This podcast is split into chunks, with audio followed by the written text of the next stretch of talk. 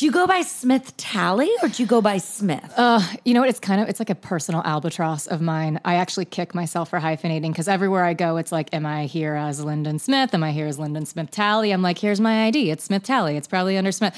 It's like whatever comes out. it's kind of appropriate being an actress that you don't know your name. Even more than that, so I was born Jennifer I was Lyndon Smith. right, you so have a different I have name, so actually. many versions of my name that when I met Steve's family, my husband, um, they didn't know what to call me, so they call me Jen Lynn now because they didn't know if they were supposed to call me Jen sorry, or what? So they actually just call me Jen Lynn.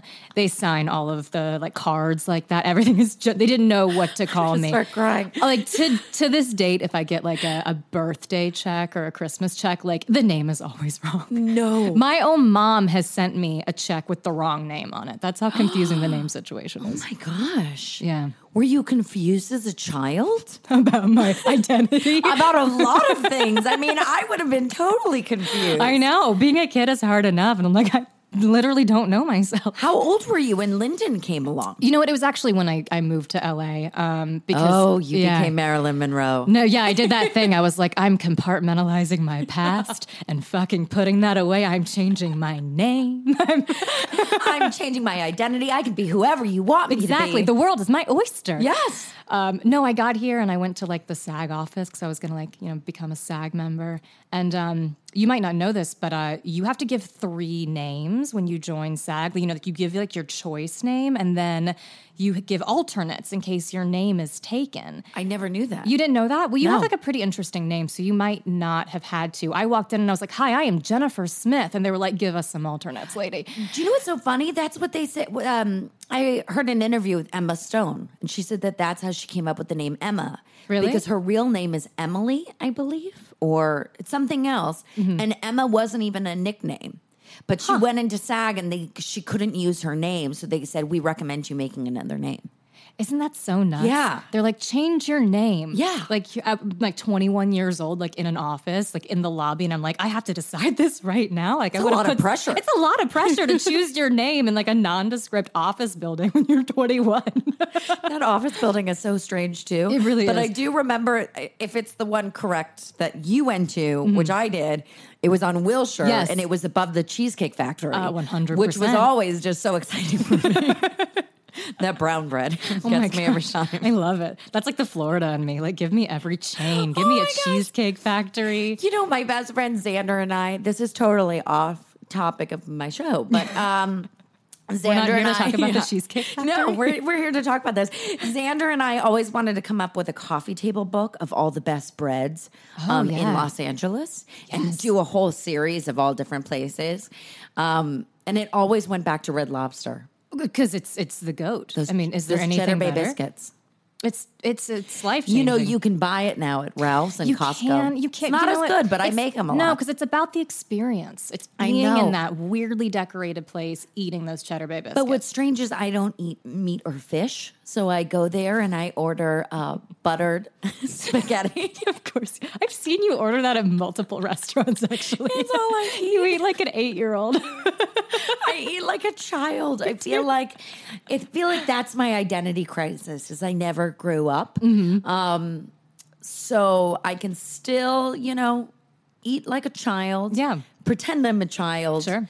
Uh, Yeah, that's. I still look like a child, so maybe that is the result of it. It's Yeah. because of the buttered. But if that's how it's going to manifest itself, like that's a pretty pretty good way. I feel think. like kind of a shitty person though when people ask me, you know, oh my gosh, you're so skinny. Do you work out? What's Oh, your diet? Uh-huh. And I'm that person that's like, well, I eat pizza, Yep. fries, and plain pasta with butter. Yeah. And I don't like working out. I know you Um, suck. I suck. Suck. But I will say, if we're going to do a strange transition into the show, Uh-huh.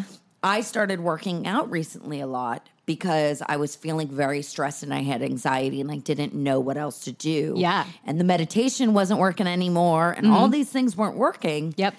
And I thought, you know what? I'm going to try working out. Totally. And it's made me a happy person. That's why I like first got into like obsessing about physical wellness is because I needed to channel all of the issues I was having into Right. something. And so I channeled it into fitness. And I mean, it also like probably didn't help that I was kind of like bullied as a kid for being a little bit overweight and chubby. But I realized like I am so manic and type A that if I can find a way to channel this into something which is actually going to benefit me, like that's the best way to deal with Right. these issues. So for me, like that's exactly how I found. Well, and we took a physical wellness. Pilates class together, Yes, and I we thought did. I was going to die. and I like, and the best is, do you remember we were being filmed? Yes. And um, Nia, um, one of the other girls from a movie we did, you two were very skilled at this. And the photographer, I remember she tapped me on the shoulder, and she said, "Can you scoot a little bit to the left so she could get me out of range?" Oh, no. Because I was so embarrassing.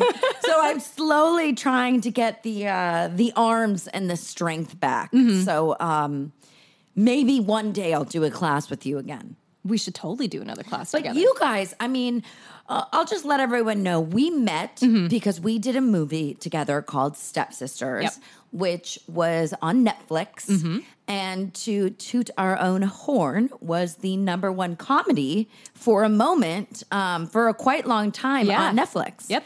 And it was the movie that was kind of like, what was it, Thomas the Train, the little engine that could it really, really was. it was just all over the place and the Mm-hmm. movie was supposed to you know come on in theaters and they compared it to the next pitch perfect but Yep. for dancing and it was a very intense stressful environment for It all was. of us Because I think we all thought like, oh, this is going to help make things easier. It's going Right. to feel like the next step. Like I remember that deadline article ran when we all got the the roles, and um, I was like, oh my gosh, like my life is going to change. Right, right. No, honestly, and Yeah. that is what the agents and managers said. And they said, "Oh, we're going to pitch you."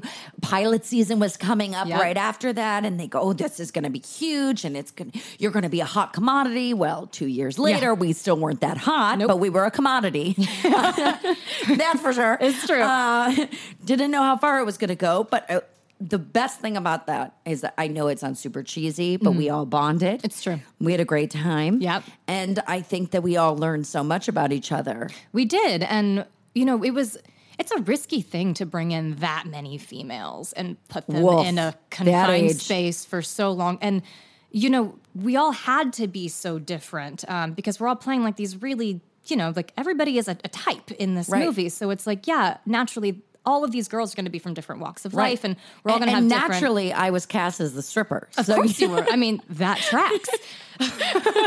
so I think just like something cool about that movie is like, wow, we definitely had rough days. Um, overall, like the least. I think we all probably emerged better people because we had some new perspectives. Mm-hmm. And also to tie it back to this show, there was a lot of talk about mental health Right. um, amidst our group. And um, it was cool to be in a group of women who were like so down talking about this Right. thing. And so I think we all kind of like decided to hold on to each other for that because I don't know about you, but that was a very different experience for me to have these types of conversations So different. when you know you're going to work like you're punching a clock and you're like and now i'm here expressing my real feelings Mm-hmm. to these girls and we're basically at summer camp together Right. It, no, it, it totally felt like a summer camp because I was one of the first ones hired and they had shipped me off to Atlanta Yep. two days later.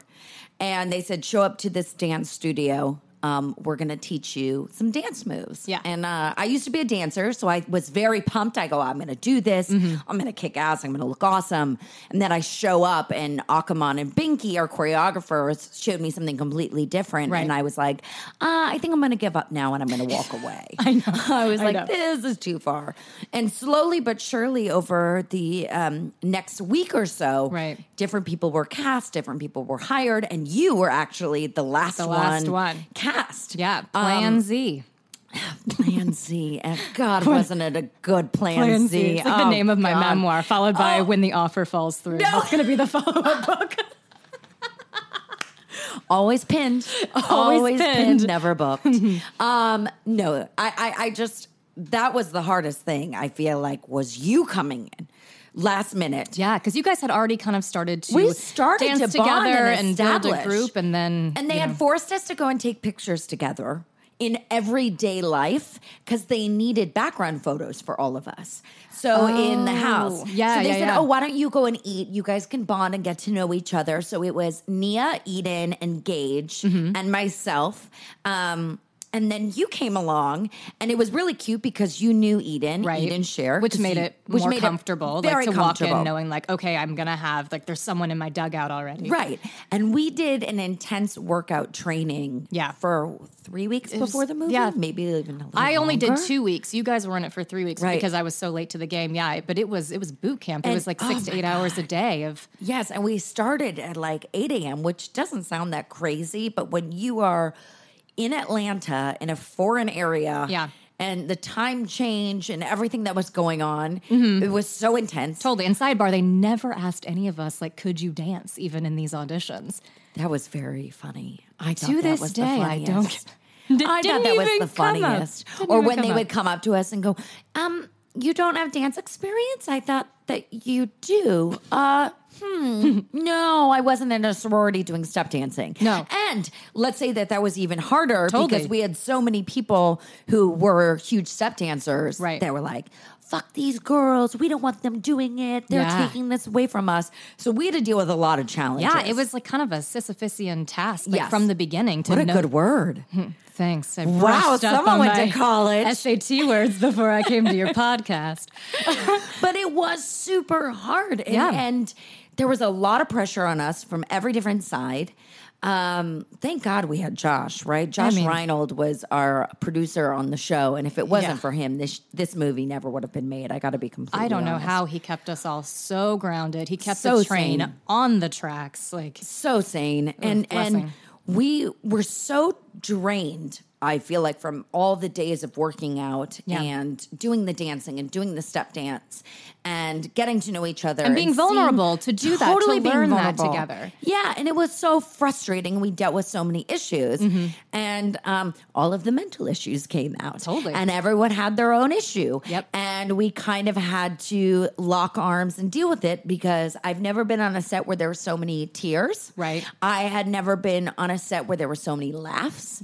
Yeah. Um, I had never been on a set where then all of a sudden all of us had the uh, same time of the month going on. Oh my gosh. And oh my including our first AD. Yes. Yes, uh, ben- Yes, Benita Benita. had it with us. Oh my gosh. And it was just a lot of hormones. It It was, was. a lot of energy going on.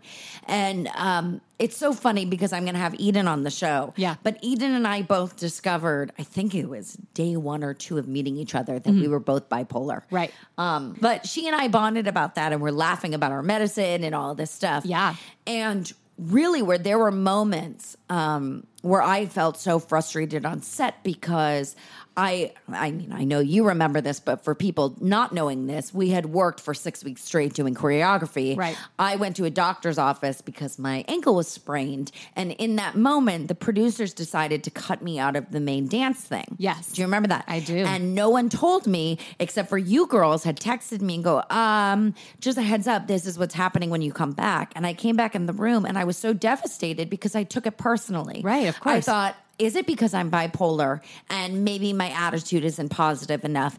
Am I too stressed? Am I nitpicking too much? And I gotta be honest, I was pretty chill on that show, seeing the fact that they dyed my hair green. Yes. Okay, multiple times. And then basically gave you a buzz cut. And then they gave me a buzz cut because they were cutting the extensions and didn't realize that they were cutting my actual hair. Yeah. And I seem to be pretty chill about it. you held it together really impressively. Listen, it was one of my finest moments. I have to say that was definitely one of my finest moments. But there, there were so many ups and downs where individually, I feel like you and I bonded on certain things. Mm-hmm. Eden and I bonded. You know, uh, Nia, all of us bonded in our own ways. But there were so many struggles and almost ego checks that we had to go through Absolutely. because it was us sharing a set. Yep. And I, I know for you as well for me, sometimes you're the only girl on set, or sometimes you're one of two girls. Right. And it feels nice to be a girl on set because you're treated like a princess. You are. And so it's very hard when you had a specific issue, you wanted to be respectful of the time and the movie and, Right. and everything going on, but also respectful of your friends. Yeah. And that everyone had their right time with the director and everyone got to bond and you didn't want to be over dramatic because that was the last thing that we Right. wanted. Yeah. Your issues cannot overtake the space because you've got a lot of personalities in there. And again, like you just also, you have to be respectful. We have to make our day. And like, you know, you can honor if you're having certain emotions, but like you can't let the emotions derail the day because it's not fair to derail the gaffer's evening if you are having an episode. You know what I mean? Like Right. you have to, like, you have to check yourself. Right. But I mean, there were so many um, really upsetting, dark moments. Yeah. I feel like where all of us kind of were ready to walk off. And God forbid we ever did that. We would never work again. So we never did that. true. But We're going to take one step out of the trailer and we're like, hold on, I'm a nobody, go like, back in. "Oh, let's just let's just pull this back right now. But there were definitely moments um, where I contemplated even if my work was good Yeah. because I was so in my head and I was so focused. Sure. And I was frustrated and I wanted to scream and yell. And I remember coming home and calling my boyfriend and just venting to him. And he's like, You have to take it into perspective. You're so blessed. You are doing a movie that is so out of your range to be doing and so different. Yeah. You're with these amazing group of girls, and we have continued this friendship because of it. Mm-hmm. And we had to be very open and honest about who we were. We did. We had to communicate it really early on. And I think that's probably why we were so successful in the end and we all didn't leave hating each other, is because we kind of came to this agreement that, like, this is a lot of personality. Mm-hmm. It's a lot for one. Like, we're in. It's like a pressure cooker situation, Right. and the way through that is to communicate. So I think that's probably why we were so successful. Is we just talked about everything. We were like a crock pot from This Is Us. Yeah, we caught were. the fire. I don't watch the show. I just I don't that was- either. that was a big scandal on a season finale. You know, That's the, that's the scandal. Oh my god, it was Edu so television. scandalous. No, but um, and I and I want to get into the fact that we learned a lot about our past, Right. and how our past really, and it would slowly come out in different uh, sections of how it's kind of made us who we were. Totally. You know, and and the frustrations behind it, and the similarities that we had, Mm-hmm. and for me, I think the most frustrating part that I had on the show or excuse me, this movie was I had grown up being a dancer before I was an actor. Yes. So to come onto and and that is I've talked about it before, but that was where my perfectionist came out Right. when I was a kid. And that was one of the first signs of being bipolar because I would have these explosive episodes. Sure. And I would not want to cross the threshold of my home because I was so nervous that if I didn't do it perfect, that I would die. Wow. Yeah, and this all started from five to seven. So Yeah. it was like very traumatic for a child. Mm-hmm. And I had that feeling of when I was a child of that fear of if I didn't perform this the best that I could, that I would die. And that was the first time that that had manifested. I don't even think we've talked about this. I don't think That- so. Yeah, that was the first time that that feeling that I had had manifested itself. And I couldn't pinpoint what the feeling was. Yeah. I couldn't pinpoint why I was so miserable, why I was so depressed, why I was just crying nonstop and I would just sit in the shower and just not even know what to do. Yeah. And then, you know, a couple months later, I was able to go, oh, wow, that is why that emotion came out. Sure, Because sure. of the dancing. Yeah. And because I and, and the biggest episode that I can pinpoint that I had in the moment was when we were shooting the finale scene. Right. It was our big dance break. It was gosh, like five minutes of dancing straight, maybe yeah. even longer. It was a lot. And what people don't know is there was the whole auditorium was completely filled. Right. And we only had about two to three times to do the shot and do it perfectly the whole run through And these are professional dancers watching us. These professional, professional dancers watching us, and we had professional dancers backing us up. Yes. So we had to look as good as them because when we had the crane shots from behind, you don't know who's real and who's not. Yeah. And that fear of the dancing, because I was a competition dancer, Mm-hmm. that feel, that rush before we went, it was that high, high. And when we got home that night, I crashed so hard. My Seriously. serotonin went down so low that I, I I literally could not imagine that any of it went okay because I don't remember any of it. No way. Yeah, I just remember the the rush and the high of the fear and if I get through this, I'm not going to die. Uh-huh. And then coming home and being like, "Well, that was the worst fucking thing I could have ever done." That's crazy. Yeah. You know what's so funny is you said that when you were a kid, like you first started to like tr- like realize like okay, I might have this mental health issue because of like it was the fear, right? It was such the opposite for me. I Really? it was my therapist when I was a kid famously said that I have an invincibility complex. I Why did I not have this therapist? I mean, it's probably a good thing you did it actually since we're coming at this from different ways.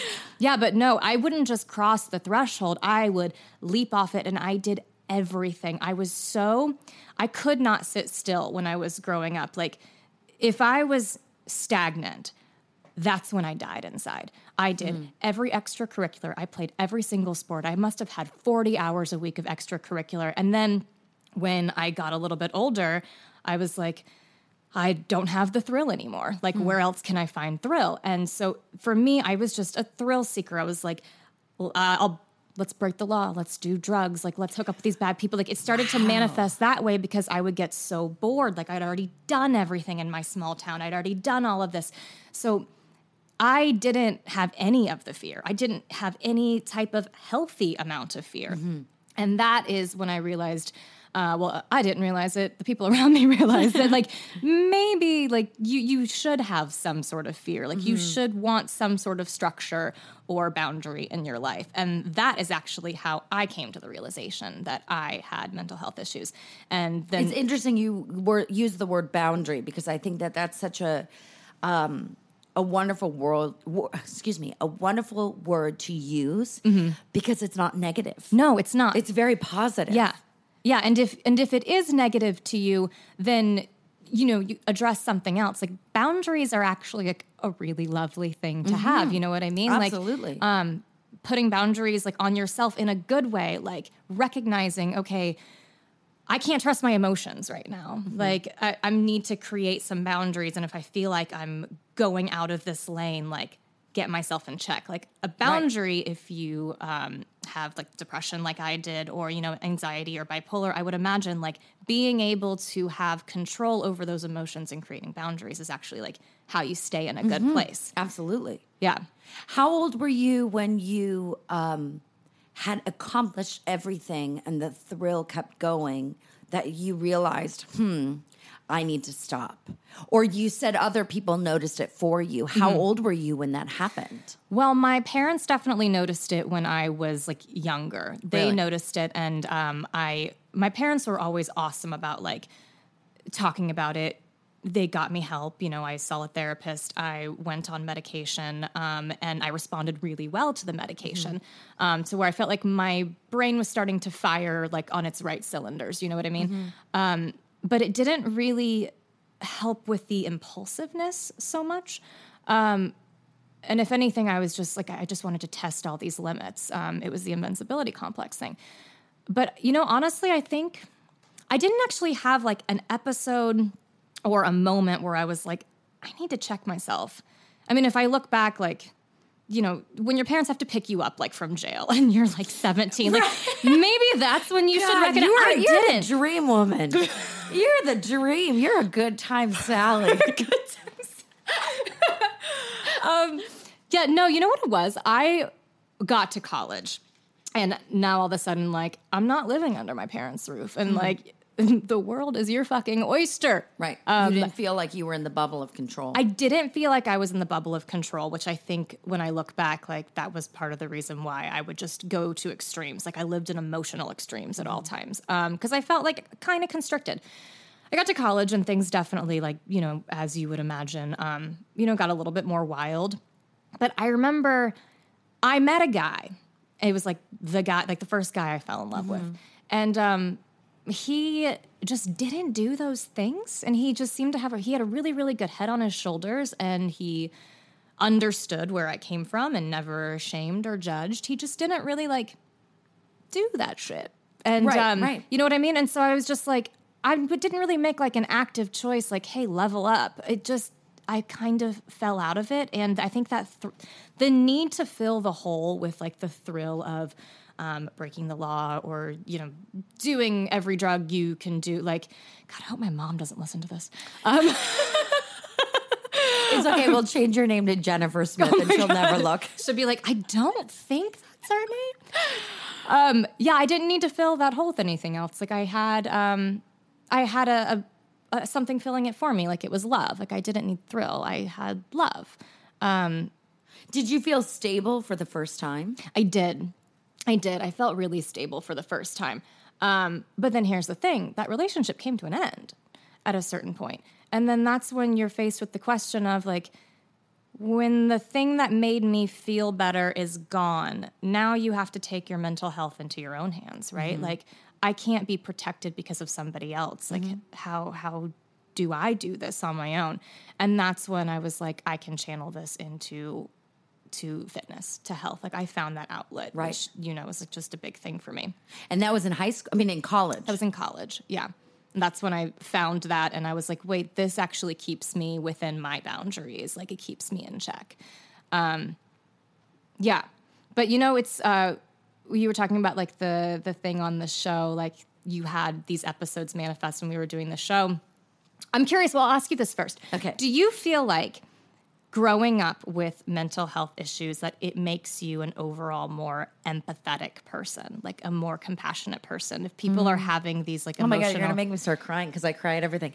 Um, Like, do I you- do. you do? I do. I do, and that it's not to say that people who do not have um, mental illness or something are, you know, less empathetic than I am. Right, right. I just know that I was someone who was very, very, very in touch with my emotions. Yeah. and being bipolar, it was extreme emotions. Sure. So when I felt happy, you could never take me down yeah, even as a kid, um, when I felt anger, the one of the most embarrassing things for my mom, and not embarrassing, the most helpless thing that she had to deal with one time was I was on an airplane, and out of nowhere there was some frustration. I was two. yeah. She has no idea why. I just started banging my head against the airplane. And everyone would look at my mom like, what is wrong with your child? Blah, blah, blah, blah, make her stop. And my mom didn't know what to do. Right. Um, and she, you know, just held me and held me and held me. But there was that frustration. So I think that when I was a kid, when I felt sad, Yeah. I, I was so sad. But I had the, the only joy that I felt was when I was perfect Yeah. and I was empathetic to animals. Mm-hmm. Animals were my like go-to release as they are now. Yeah. you know, um, they are my you know emotional support. Mm-hmm. But I think I was such in touch with my um, my heart and my being. Yeah. That I felt everything so intensely Mm-hmm. that I. I was aware of other people's emotions. Sure, you can recognize them. You can say, "I, I've, I see you." Like I see Yeah, that. Yeah, and I don't know what it is because my mom's the same way, and she doesn't suffer from mental illness like like me. It comes from my dad's side, so Mm-hmm. Yeah. thanks, Dad. um, but um, there's something about it where both of us, especially me, people will meet me within the first two minutes, Yes. even if I'm not overly energetic and want to talk to them. It could Mm-hmm. be in a grocery store, it could be at a restaurant, wherever.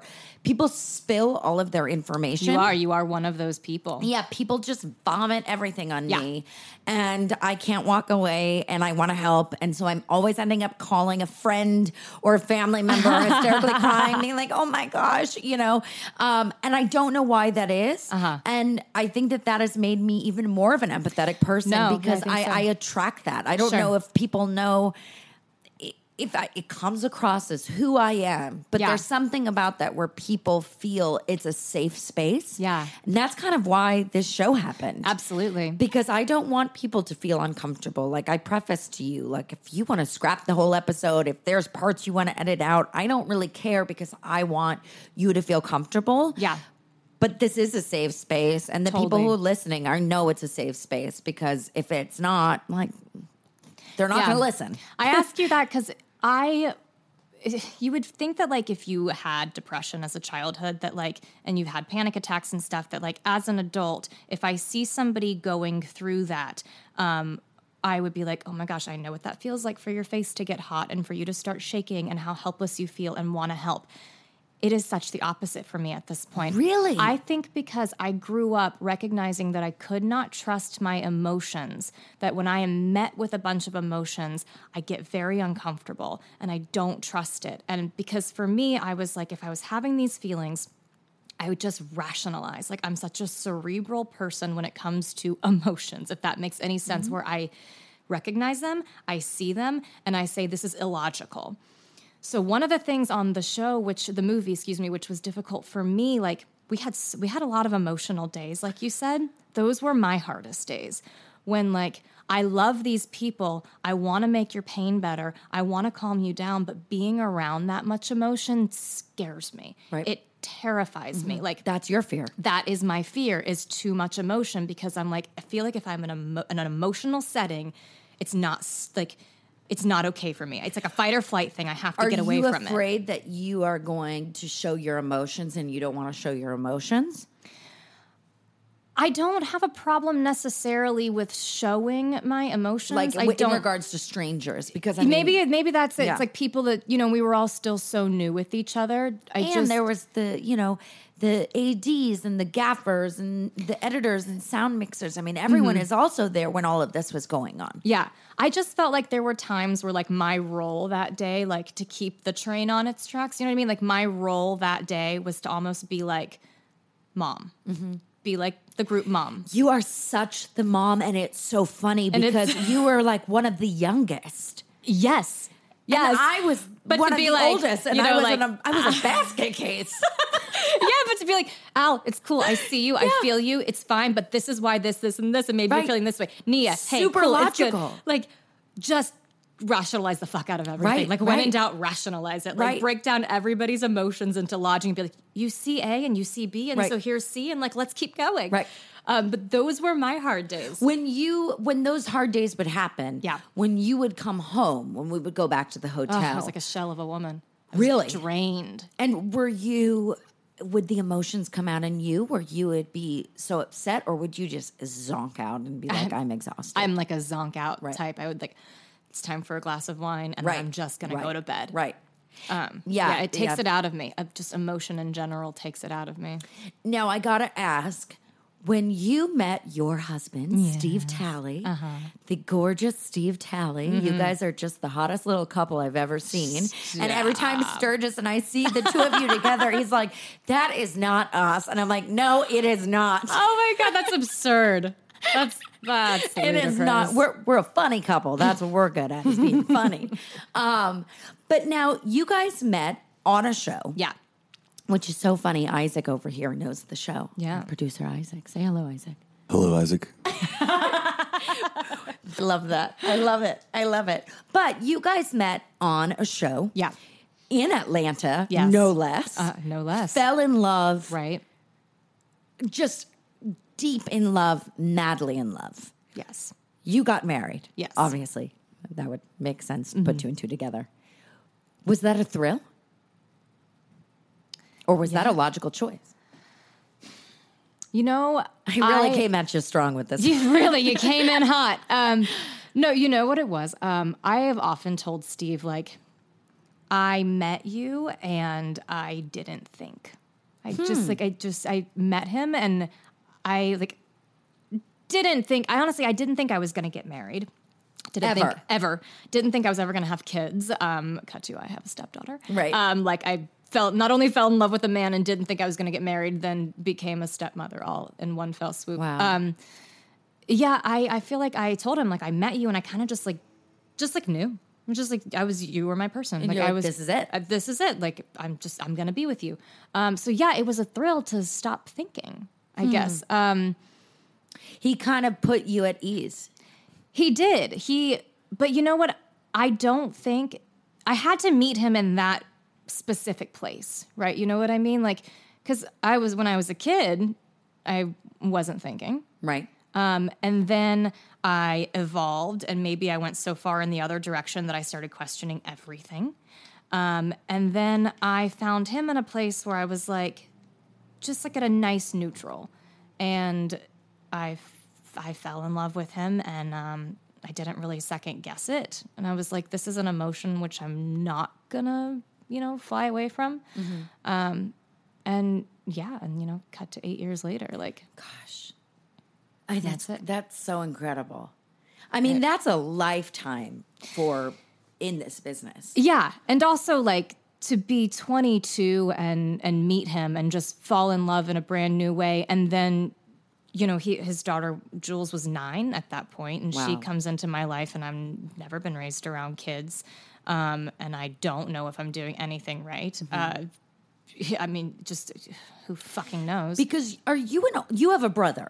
I have a brother yes but we Is he older or younger? He's two years older, um, but we don't have like a lot of extended family. Um, I don't really know anybody on my mom's side, um, and my dad just had um, a brother, and we just don't have a big family. I was never raised around kids, and whereas Steve's family is so much emotion, it is like it's overwhelming. It's an overwhelming amount of people and babies and love and chatter, and like it's it's a lot. and they love themselves some Jen Lynn.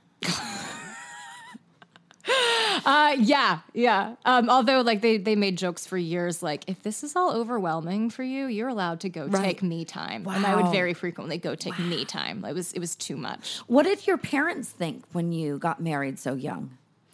I think they were obviously surprised because I just didn't do it in um, a very traditional way. Like I didn't meet a man and then have kids. Like my, I was like, hey, mom and dad, I love this guy. I'm getting married, and here's your granddaughter. She's nine, so Right. let's just like jump forward a lot, you know. So I think for them it was a little jarring, but um, they also were very open to it, and um, you know, open to what that role would look like for them.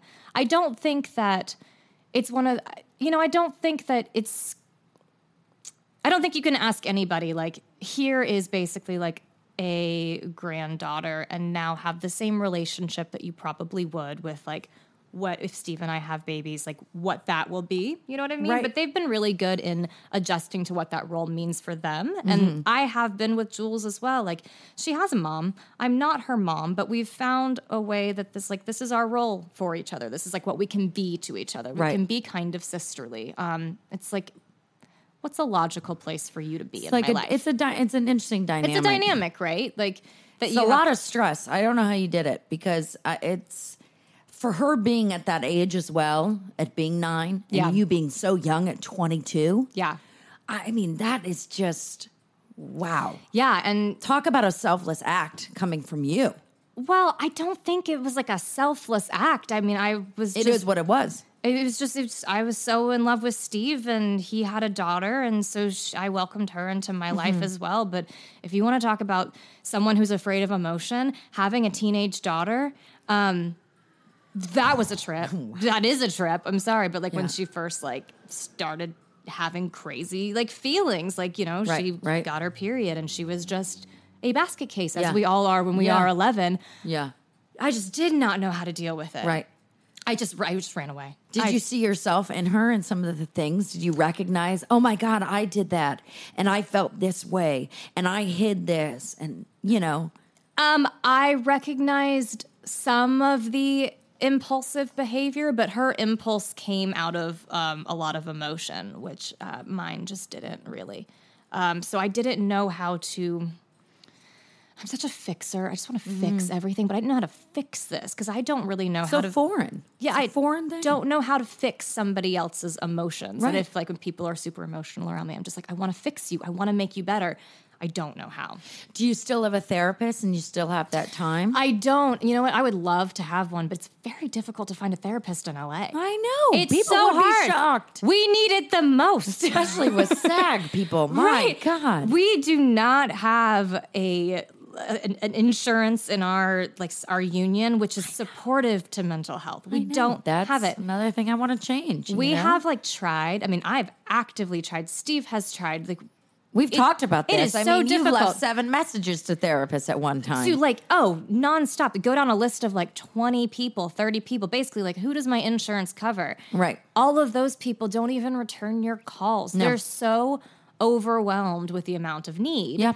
Um, especially in a place like la um, and then the only ones you can get appointments with aren't covered by insurance and now it's like well i can't i also can't give you $300 a session because guess what finances aid and stress so Yeah. I, am gonna walk out of your Yeah. office $300 poorer and a lot more fucking stress and a lot more I stress. like, this is this is really I not a good thing. What's really nice is you do have Steve. Yeah. And obviously that's very different than having a a third party, someone that doesn't truly know the everyday aspect of you. Mm-hmm. But it is it is a nice safe space to go home to. Yeah. You do have someone. Yes, but I do feel like why therapists are so helpful is I feel like you do need the outside perspective. 'Cause I feel like you get in your own shit so much. You get in your own head. You get into your own relationship problems or like what you're dealing with at home.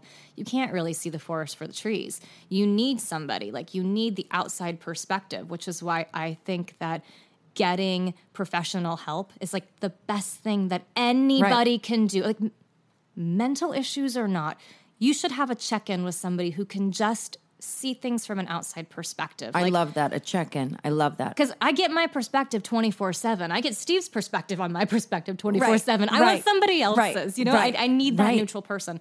I love therapy. I love it so much. If someone would call me back, if there are any therapists listening to this podcast, Jen Lynn is looking for I someone am currently as we're actively speaking. looking. yeah, no, I love it. I love therapy. Is Steve open with with his emotions in regards to the two of you? Do you have a good communication with that? Yeah, I mean, you know, I don't. Because I find for for me, I'm going to use me as an example for a second. I'm not married. I'm not in that. I, I'm in a very serious relationship. I don't want to tell Sturgis. We, we of. might as well. We're, we're, we might as well be married. But I feel that um, he had never dealt with someone who was bipolar, Mm-hmm. and that was very, very, very hard for him. Yeah. and it's still a struggle every single day because once a week I um, will convince myself that I should be um, not with him. And it's not because of him. It's because of all my other issues, and I project my problems onto him. Um, and he really has done.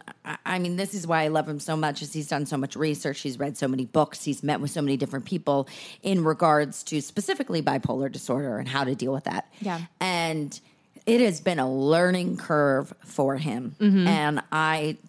I, I know why he sticks around. I'm not gonna. I'm not gonna be like, like, you know, self-deprecating about that. But I, there is a part of me that's like, I don't know why he sticks around. To be honest, because it is. Have you so looked in the mirror lately? Oh, thanks, babe. thanks, babe. I'll take that. Okay. But you know, it's it's that communication, and I think Yeah. that that has taken so much Mm-hmm. for him to learn, and for me to learn as well. Yeah. And we have a nine year age difference. Right. That always is very stressful. Yeah. Um, Steve and I are eight years. yeah, and he's gone through a lot of shit himself. Yeah. Mm-hmm. um, and he's worked on himself as well a lot. Um, But and I I'm would just- say that probably being with you and seeing how you work on yourself, that is probably inspired him to work on himself. You know what I mean? Like we Hmm. rub off on each other. And I think you make your mental health a priority. And I think you're consistently trying to better yourself. And that can only rub off on your partner. But it's so funny because as much as I'm such an advocate for mental health and I'm such an advocate of of speaking about it and trying to make it stigma free and just have conversations with Right. friends and family about it. Right. When I ask him about it, and I let's say I'm not even that nice. I don't really ask him. I tell him about the certain things that I'm talking about. And if he has a second opinion, um, and usually it's much better and it's a positive opinion, I take it so personally. Really? And that is just, I just self destruct on all of it. And I'm like, you don't know this, and you don't know what it's like to be bipolar, and you don't know what it's like because it is so sensitive and personal to me Yeah. that I cannot hear someone else's viewpoint. It's like I shut it down all around me. Yeah. And and I think that friends are afraid to confront me about it because they're like, oh, she's really testy. I don't know if I want to get into that. But it is a really hard struggle eh, to be in a relationship to learn when there's the boundary to Yeah. circle it back. Right. You know, it's kind of the opposite in Steve and I's relationship. Um, you know, I don't want to like talk about his mental health or No, anything, no, but no. like, you know, he's just a more emotional person than Mm-hmm. I think I am. I'm m- more logical and he's the emotional one. We kind of have like this role reversal thing in our Right. household. Um, so for me, my, we challenge each other and that like, if he is feeling really enraged by something, for example, I immediately want to go, well, let's talk through this. Like, is this really a valid emotion? Like, do you think that this warrants this level of rage? And he's like, I just want to be fucking angry. Just let me be angry. God, you're like Sturgis in that And I'm like, situation. but then at the same time, like, when he's like, um, sidebar, you're being a stone cold bitch. Like, where is Right. your heart? I can be like, okay, you're right. I need to show more empathy in this situation. it's a balance. It's, It's a balance. a balance, And that's why I think we work so well together. We are like a yin to each other's yang in so many Mm-hmm. different ways. Um, and it sounds like you and you and Sturgis have that same thing. Yeah, well, I seem to think so. I don't know if he seems we check in with way. him? We should check in with him. He's the other side of this uh, this equation. But um, I, I know it, it just popped in my head what I wanted to ask you. What is the thrill that you get now? So I said before, like, you know, I'm I'm pretty type A. Like, um, for me, the thrill is like all in the little things, I guess, now in my life. And that's not a bad thing. You know what I mean? Like, I make my lists every day. If I check off my list, if I don't, I have like a little bit of, you know, like a panic if I don't check off all the things I need to do that day. Um, but like finding just like more grounded joy, like the joy in a moment with Steve or, um, feeling blessed for you know how far I've come in my career or like have moments where like you know we we bought our house a year and a half ago and I still look around and I'm like I can't believe that we were able to do this we were able to accomplish this like I feel very very lucky and very blessed and fortunate and like that is thrill like I don't need to necessarily It's just so funny how how, just how different that you found the thrill in a different way. Yeah, I did. In what, if you were to ask me when I was a teen, I'd be like, oh my God, this sounds so boring. Mm-hmm. She has a house and a kid and a picket fence and a dog. That's Do you think thrilling the to thrill me went? now. a- I don't mean this this way. The thrill went away with when you got married because your priorities changed, My priorities changed. or did they and I- change before that even? well, I think that, you know, it's like uh, maybe they were dialing in and he helped lock them. Oh, I love that. Yeah, like dial and lock, dial and lock. Um, I was in a place where I was already dialing, and he helped me lock it in and find happiness. And um, the thrill didn't go away. It just I wasn't trying to fill an empty space in me. I had him, and I have our family, and I have our life. And I mean, that's not to say like if you have issues, like go find yourself a man, like that'll fix it all. of course but not. it's Of like course not. you know, I think your priorities shift when you find yourself in a healthy headspace and Mm-hmm. you find yourself like in a daily life which is fulfilling to you. And I think like that's where your thrill comes from. And like then you can have a good day every day. Right, it has to come in for yourself. Yeah. you can't depend on someone else. Exactly. You have because to even find though what this that is is your husband, yourself. and you you can depend on him in, mm-hmm. in ninety nine percent of it. Yeah. to find your own happiness, you have to find it within yourself. Absolutely. What would you recommend to people to do to get the clarity if if say you had a panic attack and Yeah. you were on set or you were just driving the car? Is there anything that you recommend that you do besides working out? Right. Um, Because I think that that uh, I am a newfound working outer. this is a newfound thing for me. Yeah. well, my mom used to, my mom is the one who got me into the lists things because she always said to me when I was a kid, if I couldn't organize my thoughts, um, that's when I, I, I could lose it. Um, so, I mean, I remember there was like this one audition that I just like just thought I bombed. And it was like one of those where it was like I walked out and I was like, I should just quit acting. But then if I quit acting, like what else am I qualified to do? I'm literally not qualified to do anything else. Like feel that every like day. it's just like wh- if this doesn't work, there is no going back to the drawing board. There's no fucking Right, drawing board. right, and like right. I I just had one of those days and um, she was like, sit down, make a list, organize your thoughts, go through each thought, and then be able to check that one off. Like Hmm. I can put this down, be like, this was the worst audition ever. Was it really? Like, Right, you know, work right. through each of those. She was like, always make your list. Like, uh, I get overwhelmed with to dos, and they're bullshit to dos. It's not even an important thing. She's like, make yourself a list. That's so cool. Oh my god, I love your mom. She's she's a logic woman. She is. She's so uh, she, well. She obviously had a good effect on you. She did. She really did. Um, you know, my parents were like always really fantastic when I was um, a bitch. Right, right. I was like such It a was tyrant. unconditional love. Yeah, and they were unconditional in a way that I don't even know if I would have the patience for. Right. Um, But I always, you know, had them. Like I'm having a bit of an episode. I don't know how to control what I'm feeling. I'm spiraling. I'm mentally spiraling out. And shoot, go make your list. I just love that list thing because I, I, in my mind, my mind works at such a fast pace that Mm-hmm. before I can even say something, I'm already on to the next thing. So that's what's very hard for me. And that is why you see, I currently, for those of you who can't see, obviously, I have a pad and paper next to me because I write down thoughts that come to me because otherwise I skip right through it and you will never hear this brilliant idea Mm-hmm. coming from me. Um, but see, here comes the comes the point of you do need a list Yeah. just for simple things. It's simple. Even if you feel like you are just having a quick freak out in your car, Right.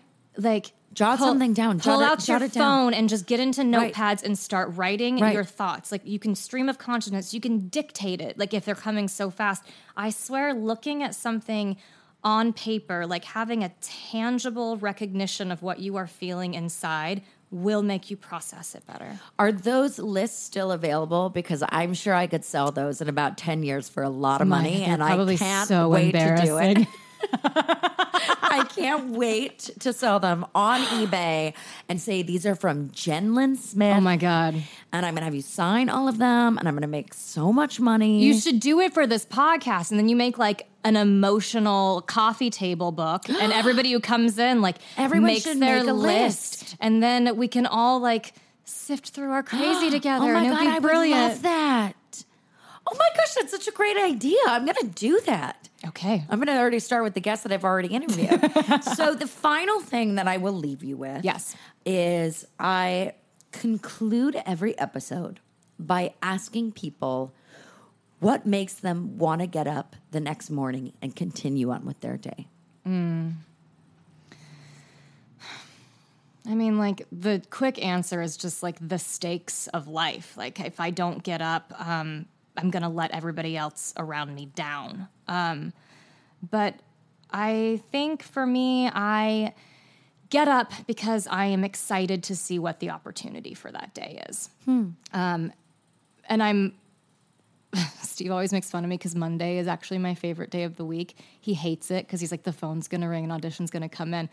Monday, do you find me Monday of any pilot season? I'm the happiest I've ever been Isn't that so funny? That's me too. I love Mondays. opportunity.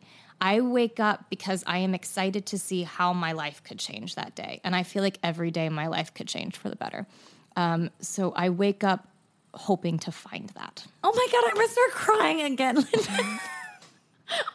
Linda. Isaac, don't make fun of me. This is going to happen a lot. oh my you are God. in for a ride. Why are there Oh. not Kleenex in this I know, emotional right? podcast? I, I, I mean, I need a Kleenex. This is a problem.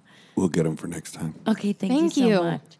Um, well, Jen Lynn, yes. for those of you who know you as Lyndon Smith, Or Lyndon Smith Talley. Or how- Jennifer Lyndon Oh, Smith. God, or so Jennifer Lyndon. Smith Talley. how can our um, emotional support club members out there find you? Um, I mean, Instagram always. Um, We love Instagram. We love Instagram, but also there is an email on my Instagram. that, Ooh. Um, I actually check. I check it daily. I Oh respond to it. gosh. So, um, you know, just like don't ask for pictures of my feet, and I'm totally gonna get back to you. Oh my So, gosh, we do not want to look at pictures of my feet right now because I currently just broke my toe and it is not cute. I know. I still need that story. way. yes. Um, so they can find you at Lyndon. They can find me at at Hello Lyndon. Hello, Lyndon. Um, or you can email me at Lyndon Smith Talley, and um, I will get back to you. and she's available for jobs. She's available to make lists. Exactly. Mm-hmm. She's available for motivational support and to send you in the right direction. I am. If I don't have the answer, I bet I can refer you somewhere. she can definitely find you someone. I will give you Al's email address. yes, yes. Oh my gosh, Lyndon, I love you so much. I love and I can't thank you so much for doing this because this is just such a great start to This it. is great. I'm so excited you're doing Oh, this. and I love you all so much out there. And I know Lyndon loves you guys too. Um, she's making a big heart sound right now. Not a sound. She's my heart fingers. Fingers. She has pretty fingers. We're gonna let her do this all a, day long. That's a weird sign off. all right. I love you guys. Thank you.